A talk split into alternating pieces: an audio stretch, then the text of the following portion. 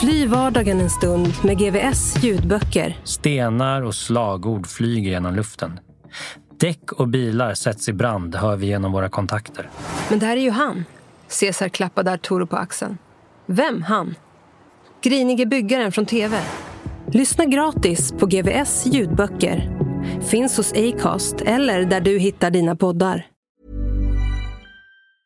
Burrow is a furniture company known for timeless design and thoughtful construction and free shipping. And that extends to their outdoor collection. Their outdoor furniture is built to withstand the elements, featuring rust-proof stainless steel hardware, weather-ready teak, and quick-dry foam cushions. For Memorial Day, get 15% off your Burrow purchase at burrow.com slash ACAST and up to 25% off outdoor.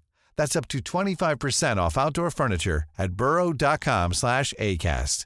Ready to pop the question? The jewelers at BlueNile.com have got sparkle down to a science with beautiful lab-grown diamonds worthy of your most brilliant moments. Their lab-grown diamonds are independently graded and guaranteed identical to natural diamonds, and they're ready to ship to your door. Go to BlueNile.com and use promo code LISTEN to get $50 off your purchase of $500 or more. That's code LISTEN at BlueNile.com for $50 off. BlueNile.com code LISTEN. Millions of people have lost weight with personalized plans from Noom, like Evan, who can't stand salads and still lost 50 pounds. Salads, generally, for most people, are the easy button, right? For me, that wasn't an option. I never really was a salad guy. That's just not who I am. But Noom worked for me. Get your personalized plan today at Noom.com. Real Noom user compensated to provide their story.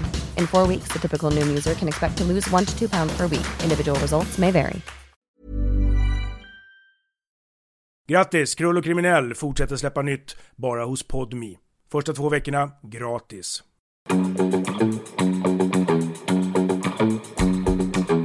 Jag tar en fika med Bobo, en väldigt god kär vän till mig. Jag ska medverka i hans podd.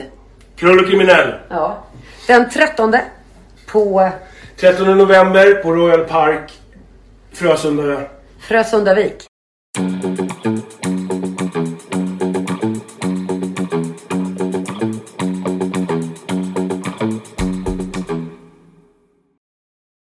Jag kände mig som den kvinnliga motsvarigheten till Michael Douglas i Falling Down. Jag försökte samla mig, lägga band på mina känslor och tänka till för att komma underfund med vad vi behövde mest. Säng, tallrikar, knivar, glas, kastrull, stekpanna, handdukar, lampor, bestick, skärbräda, ugnsform, slev, stekspade, pall för Ville att stå på då han borstade tänderna, potta, gardiner, köksbord, stolar, sängkläder, osthyvel, och det som hörde till överkursen i konsten att skapa ett hem var bara att drömma om. TV, soffa, litet soffbord, tavla, hallbord, leksaker, spegel, spjälsäng. Hur jag än vände och vred på alla dessa måsten i tankarna lyckades jag inte få de där pengarna att räcka ens till ett kökspaket från Ikea och den billigaste madrassen. Plötsligt var doften av julmossa och risgrynsgröt från morgonen som bortblåst och tanken på solens dans på snöklädda tak fick mig inte längre att le. När jag klev in i bilen såg Billy genast att något hade hänt och han frågade med faderlig röst vad det var som stod på. Jag orkar inte mer, sa jag med ynklig röst. Det finns ingen mänsklighet längre. Bara en massa känslokalla paragrafryttare som sitter där så belåtet på sina höga hästar. Jag hoppas att de trillar av och bryter nacken. Jag började gråta. Billy lutade sig åt mitt håll och gav mig en riktig pappakram. Jag snurvlade och snöt mig i den förbaskade peruken som hängde lite på sniskan och ner över ögonen. Billy, sa jag, hur ska jag kunna ge min son julklappar? Vi var på väg in mot centrum i lugn takt och jag såg hur Billy sneglade mot backspegeln med jämna mellanrum. Han justerade sidospeglarna och svalde synbart ett par gånger. Jag tror att det kan vara så att en bil följer efter oss, sa han med hes röst. Jag är inte säker, men den ser jäkligt skum ut och har legat bakom oss en bra stund nu. Jag blundade och började be till Gud. Snälla Gud, sa jag tyst, rädda mig, så lovar jag att aldrig mer göra något dumt. Jag lovar att gå till kyrkan varje söndag och bli kristen till hundra procent. Bara du låter mig få vara helskinnad och träffa Ville igen. Plötsligt andades Billy ut och mumlade något om att den där bilen svängde av och jag trodde verkligen att... Men om det var någon som gav ifrån sig en lättnadens suck så var det jag. Mitt hjärta satt i halsgropen. Nu börjar vi närma oss Gustav Adolfs torg, sa Billy en liten stund senare. Nu måste du vara beredd, hojtade han sen. Vi får inte dra till oss någon uppmärksamhet. Vi måste röra oss smidigt och inte på något sätt agera misstänkt eller dra blickar till oss. Man vet aldrig. Med de orden tryckte han gaspedalen i botten så att det dånade om bilen. Plötsligt syntes den stora torgplatsen framför oss. Billy växlade ner och innan jag hann mer än gapa svängde han åt vänster utan förvarning. Vi hamnade i kanten av det folkfyllda torget, men inte på en bilväg utan på ett spårvagnsspår. Framför oss, lite till höger, stod ett femtiotal personer i en lång kö och väntade på spårvagnen med otåliga blickar på sina armbandsklockor. Och bakom oss hördes det en gäll signal från spårvagnen som kom emot oss i full fart där vi stod mitt på spåret. Billy satt helt lugn bakom ratten och i samma stund fick jag syn på Anita och Ville längre bort på torget. Spårvagnsföraren tutade nu oupphörligt och de väntande resenärerna började vifta åt oss samtidigt som det bildades en större folksamling. Då kastade sig Billy plötsligt ut ur bilen och slet fram en spatelformad skylt som det stod polis skrivet på med stora bokstäver i neonfärg. Han började vifta med den som en vansinnig mot folkmassan som nu skrek könsord åt honom.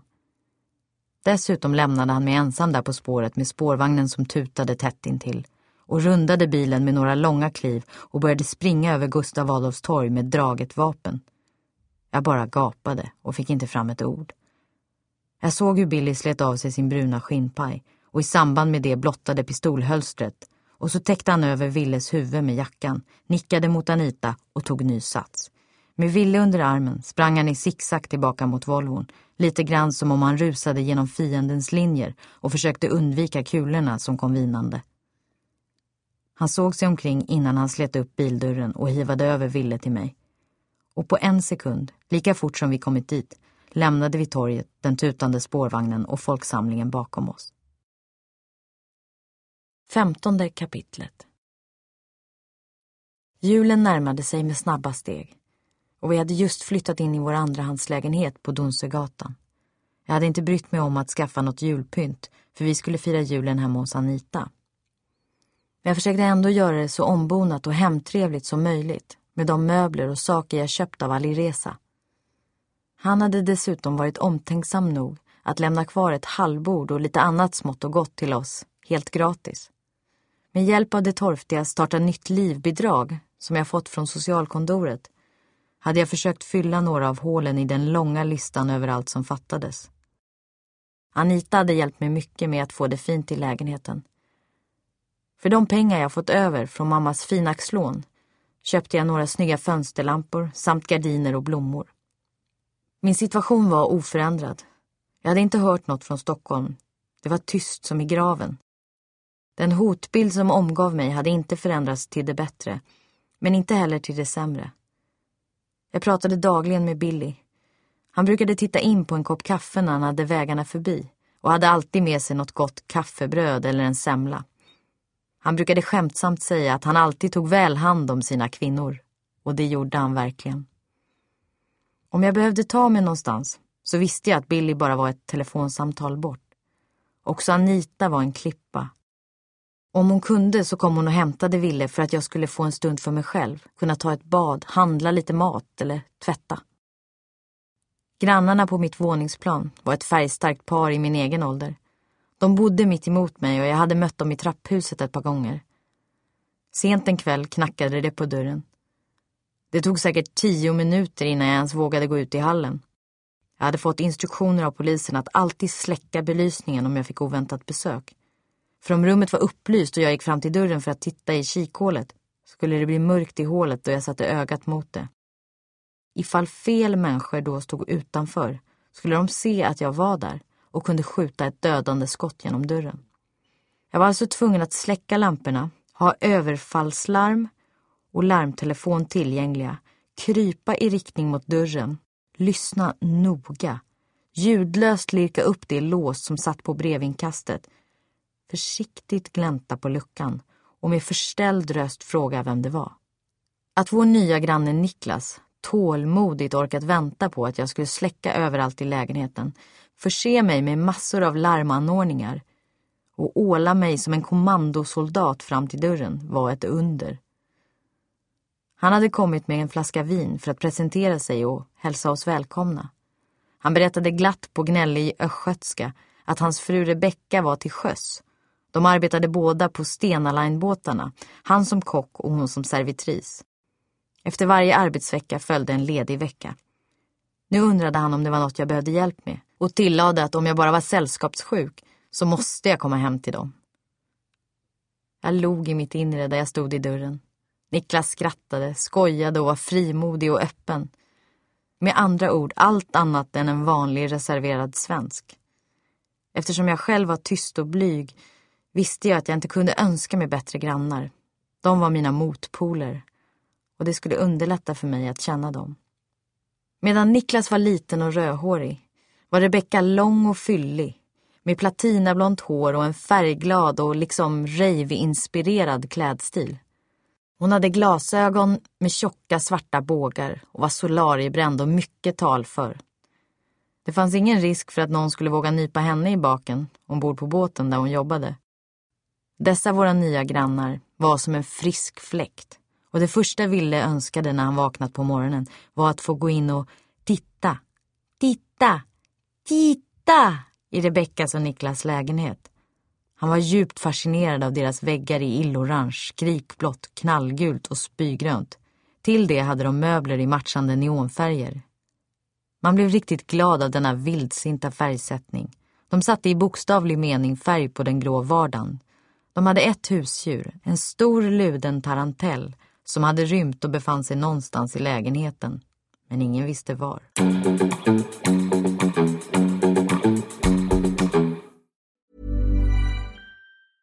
It's that time of the year.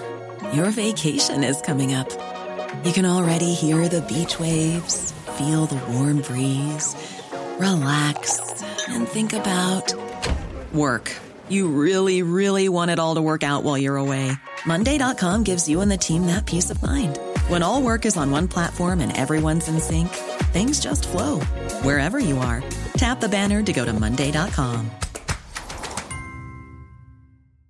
Many of us have those stubborn pounds that seem impossible to lose, no matter how good we eat or how hard we work out. My solution is PlushCare.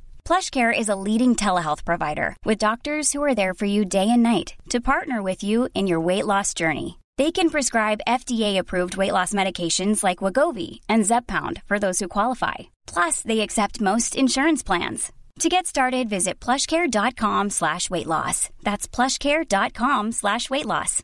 How would you like to look five years younger? In a clinical study, people that had volume added with Juvederm Voluma XC in the cheeks perceived themselves as looking five years younger at six months after treatment. Look younger, feel like you. Add volume for lift and contour in the cheeks with Juvederm Voluma XC. Reverse signs of aging by adding volume to smooth laugh lines with Juvederm Volure XC. For important safety information and to find a licensed specialist, visit juvederm.com. That's J U V E D E R M.com. Not for people with severe allergic reactions, allergies to lidocaine, or the proteins used in Juvederm. Common side effects include injection site redness, swelling, pain, tenderness, firmness, lumps, bumps, bruising, discoloration, or itching. There's a risk of unintentional injection into a blood vessel, which can cause vision abnormalities, blindness, stroke, temporary scabs, or scarring. Talk to a licensed specialist to find out if it's right for you.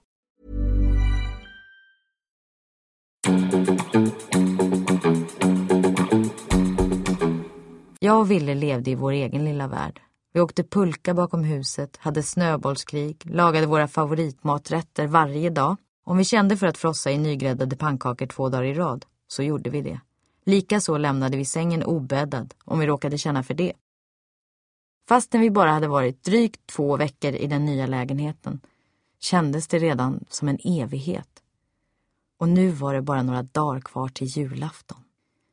Anita hade hämtat Ville på morgonen och skulle åka och storhandla det sista på listan. Det var full snöstorm. Vinden ven där ute och piskade mot rutorna. Klockan var inte mycket, men den låga grå himlen fick det att kännas som kväll. Jag låg på sängen och slumrade. Jag hade bokat tid i tvättstugan och skulle se till att våra finkläder var rena till julafton. Samt att allt annat i lägenheten var i toppskick då vi kom hem från Anita. Det är nog få som kan förstå hur hemskt det var för mig att gå ner i källaren för att göra något så simpelt som att lägga våra smutskläder i tvättmaskinen. Jag var helt behängd med larm, telefoner och små röda doser med en liten spärr som man kunde lossa. Då började det tjuta så högt att det kändes som om trumhinnorna skulle spricka. För säkerhets skull hade jag två sådana doser.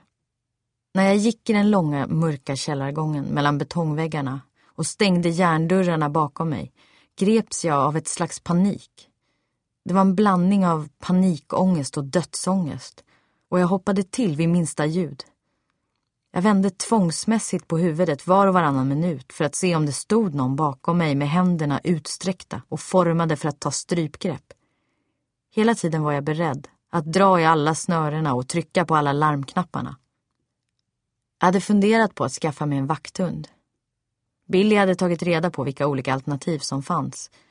Men tanken på att ha en gammal polischefer hemma, en hund dresserad att agera under kravaller, gjorde mig lite bekymrad. Man visste ju aldrig hur sådana hundar skulle reagera inför ett litet barn. Så jag vågade inte chansa.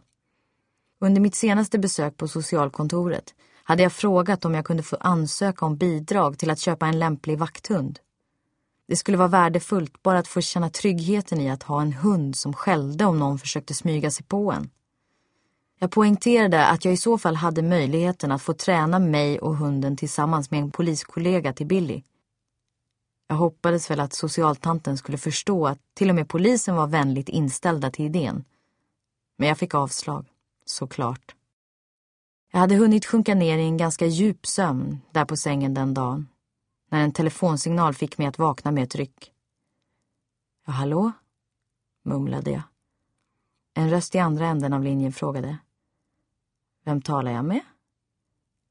Mikaela, svarade jag. Är det du, Irene? Ja, gumman, det är jag. Och jag har riktigt glädjande nyheter till dig. Vad? frågade jag henne lite häpet och sömndrucket. Jo, du förstår hjärtat. Din ansökan om skadestånd har beviljats. Men inte bara det. Brottsofferfonden tyckte att ditt lidande var värt mer än så och har höjt skadeståndsbeloppet till nästan det dubbla. Förstår du vad jag säger? Du har närmare hundratusen på ditt konto. Nej, jag förstod inte ett ord. Jag var som förstummad och förblev tyst i säkert flera minuter. Sen skrek jag jag skrek bara rakt ut av lycka och hoppade jämfota. Jag jublade och pussade Irene gång på gång genom telefonluren. Tusen tack du fina, fina för all din hjälp. Du förstår inte hur glad jag är. Jag bara skakar. Jag vet inte vad jag ska säga. Jag är överväldigad. Nu kan jag betala tillbaka lånet från mamma. Jag började gråta, men av lycka den här gången. Det här är en dröm som går i uppfyllelse. Jag har tur. Det är någon som vill mig väl där uppe. Tack, käre Gud, för det här. Jag är så tacksam. Det var som om jultomten kommit för tidigt till Donsögatan 5B den där julen. Vart skulle pengarna gå? Det fanns många hål att fylla. Jag betalade igen mina föräldrars finaxlån. Vi köpte en liten 14-tums TV, några fina möbler till vår lägenhet och julklappar. Resten sparade jag till Ville som en liten säkerhet för framtiden ifall det skulle hända mig något. Men jag unnade faktiskt mig själv något extra lyxigt den julen. Jag köpte något som jag sneglat på i skyltfönstren under en lång tid och önskat att jag haft råd med. Något som jag tyckte skulle göra mig till en riktig tio i toppingla. Ett äkta märkesplagg. En rosa peak performance-skjorta och en matchande gul keps. Jag har faktiskt en idag, nio år senare, min rosa pikskjorta hängande i garderoben. Maläten och söndertvättad. Men den tjänar som en liten påminnelse om hur lyckligt lottad jag ändå är, som sitter här idag. När vi vaknade på julaftons morgon var snön tjock och fluffig utanför vårt fönster. Solen sken och fick de snötäckta träden att lite grann se ut som gnistrande isprinsessor som i stillsam dans lyfte sina armar mot himlen. Genom dörren kunde jag höra slammer från köket och en glad röst som nynnade med i en välbekant julsång. Doften av kanel och vörtbröd fick både mig och Ville att kasta på oss kläderna. Det var julafton. Vi åt en underbar familjefrukost. Anita och Ville retades kärleksfullt med varann. Och Andreas skojade friskt vid bordet. Då sa plötsligt Aja, som Ville kallade Anita, med en moderlig röst. Ville, någon har varit här i natt. Jag tror att det måste ha varit tomten och hans medhjälpare. Och de har lämnat något åt dig i stora rummet. Det ser ut som ett paket och ditt namn står på det. Anita vände sig mot mig och sa med ett stort leende och ett skrockande skratt. Vet du, Mikaela, tomten var så snäll att han till och med lämnade grädde till katten Murre. Ville tittade på henne med stora, frågande ögon när hon vände sig om för att gå ut i vardagsrummet och hämta klappen som kommit under natten. Det var ett långt paket med guldpapper och ett omsorgsfullt knutet sidenband med rosett. I ett snöre från rosetten dinglade ett litet kort med Villes namn skrivet med silverfärg. Han såg på det fina paketet under några sekunder och grep det sedan med sina knubbiga händer och slet av pappret i rasande fart. Skidor! Skidor! Ville bara log. Åh, åh, skidor! Tio minuter senare stod den lilla parven uppställd i hallen som om han tänkte göra honör. Han var påbyltad sina vinterkläder samt mössa, vantar och ett par extra byxor. Jag visste av erfarenhet att han skulle komma att landa åtskilliga gånger på sin lilla stjärt den här dagen. Lika fort som julen kom svepte den förbi. David, Anitas äldste son, hade frågat mig om jag hade lust att följa med honom på nyårsfest. Anita kunde passa Ville och jag skulle få chansen att komma ut och umgås lite med jämnåriga. Jag svarade ja och tyckte att det skulle bli riktigt kul att få göra sig fin och träffa nya spännande människor. Jag behövde skaffa något snyggt att ha på mig. David berättade att det var en ganska snofsig tillställning där tjejerna skulle komma att ha kjol och killarna kostym. Jag var fortfarande lika smal. Om julmaten hade fått mig att lägga på något kilo så var det inte direkt märkbart. Jag tog spårvagnen in mot stan. Det var bara någon dag kvar till nyårsfesten. Ingenting passade. Jag hade varit runt på de olika barnavdelningarna för att hitta en klänning. Men allt som fanns var i rosa sammet och med så mycket rysch att jag såg ut som en smaklöst påklädd Barbiedocka. Jag bestämde mig för att komma till festen som kille. Jag skulle ha kostym, vit skjorta och slips och håret skulle vara bakåtslickat i en mörk tofs. Nöjd med att ha löst problemet gick jag till H&M där de hade ett par kritstrecksrandiga finbyxor med matchande kavaj i storlek 34. Det kändes som om kavajkostymen måste ha varit felsydd för den hängde inte på mig som allting annat. Med tubsocker i bhn och ett tjockt lager smink skulle jag nog bli riktigt cool. När jag stod där med mina hm påsar i handen fick jag plötsligt en klump i magen. Vad gjorde mina vänner just nu? Och vad skulle de göra på nyårsafton? Jag hade inte fått så många brev den senaste tiden.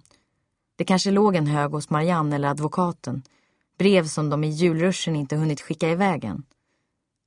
Skulle jag? Eller skulle jag inte? Jo, jag skulle. Bara ett kort litet samtal. Jag ville höra Camillas röst. Jag behövde inte säga något som avslöjade var jag befann mig. Jag skrapade ihop lite småpengar och tog mina kassar och korsade Järntorget i riktning mot den närmaste telefonautomat jag kunde se. Det gick fram så många signaler att jag för en kort stund nästan tappade hoppet. Camilla? Jag höll på att spricka av glädje. Camilla, det är jag. Åh, hej! Hur är det? Åh, vad jag saknar dig. Det är inget mot hur mycket jag saknar dig, Camilla. Jag ville bara höra din röst. Jag har känt mig så oerhört ensam. Jag förstår, sa Camilla, att jag inte kan fråga dig var du är. Men trivs du? Hur mår Isak? Vi mår bra. Livet börjar sakta men säkert falla på plats. Det enda som är jobbigt är väl ovissheten. Det kan jag tänka mig, sa Camilla. Det har varit ganska lugnt här hemma. Ja, riktigt tyst under en längre tid. Man glömmer nästan bort att vara försiktig. Jag har inte pratat så mycket med Hanna. Hon har haft larmtelefon och är visst ute på någon slags turné. Hon har blivit riktigt stor i kändisvärlden. Hon var ju på omslaget till Slits och då tog det verkligen fart för henne. Alla lumpakillar skriker efter henne. Hon håller på att bli Sveriges stora sexbomb. Åh, vad jag är glad för hennes skull, sa jag till Camilla. Med den kroppen och sina fina drag, hon kommer att gå långt. Men Camilla, jag kan inte prata längre, för pengarna håller på att ta slut. Men jag lovar att höra av mig när jag får chansen. Ha ett fantastiskt nyår. Och så får vi hoppas att nästa år blir bättre än de föregående åren. Hälsa alla tjejerna att jag saknar dem och tänker på dem varje minut. Så blev det nyårsafton och tolvslag och jag stod där i den isande kylan. Fyrverkerierna lyste upp den stjärnklara himlen. Det smattrade och tjöt. Runt omkring mig kramades människor. De skrattade och höjde sina glas. Skål för det nya året! Skål! Jag drog jackan tätare om mig, log mot alla glada människor och tog en klunk av den bubblande champagnen. Skål, tänkte jag för mig själv. Jag skålar för det nya året, för 1997. Jag lägger det gamla året bakom mig och stiger in i något nytt. Var detta nya år ett glädjens år? Var skulle jag befinna mig vid samma tidpunkt om exakt 365 dagar? Om någon i den stunden hade vänt sig mot mig och sagt att jag nästa nyårsafton skulle sitta i paljettklänning tillsammans med Mikael Persbrandt, Torsten Flink och Eva Röse och dricka dyr champagne och äta hummer. Då skulle jag bara ha vänt mig om och skrattat. Sextonde kapitlet Det hände inte mycket i början på det nya året. Dagarna liknade varandra.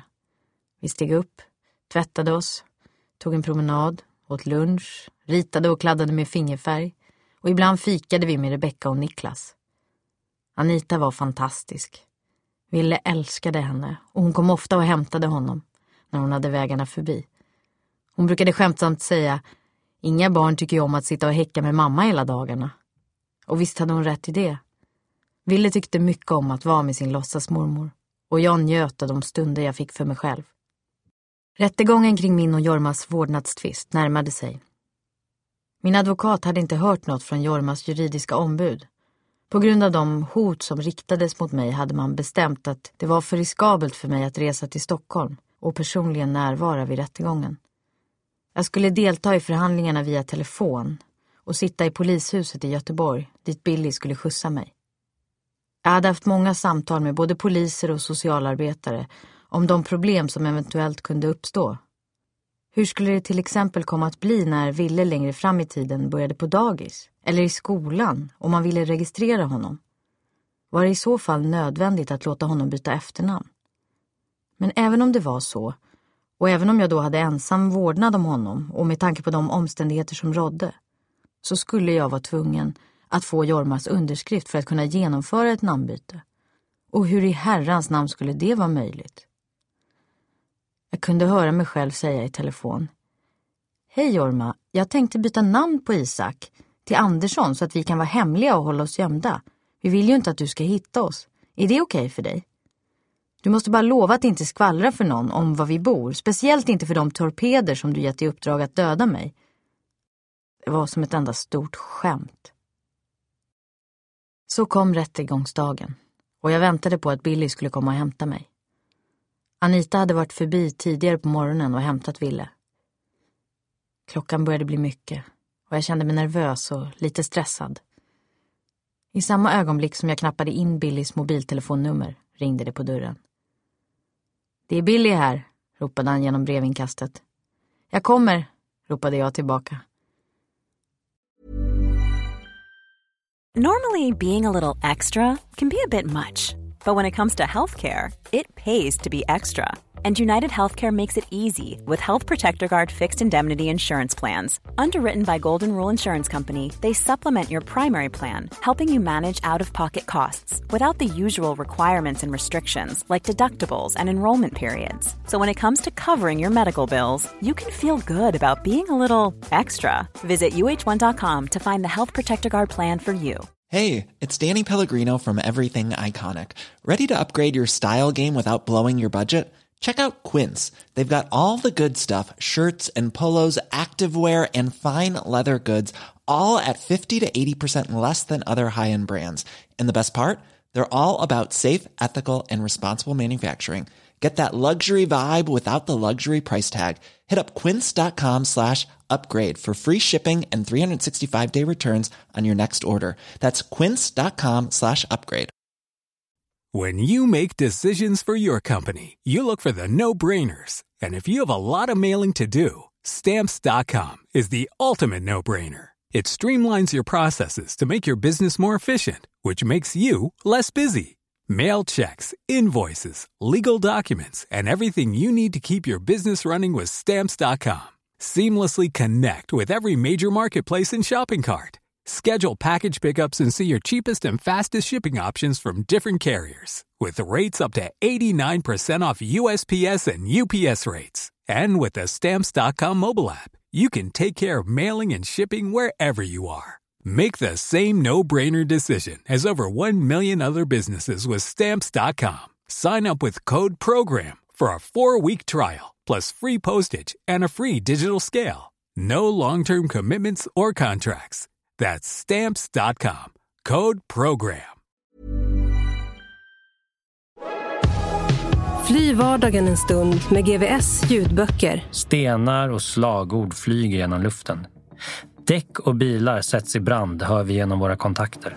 Men det här är ju han. Cesar klappade Arturo på axeln. Vem han? Grinige byggaren från TV. Lyssna gratis på GVS ljudböcker. Finns hos Acast eller där du hittar dina poddar.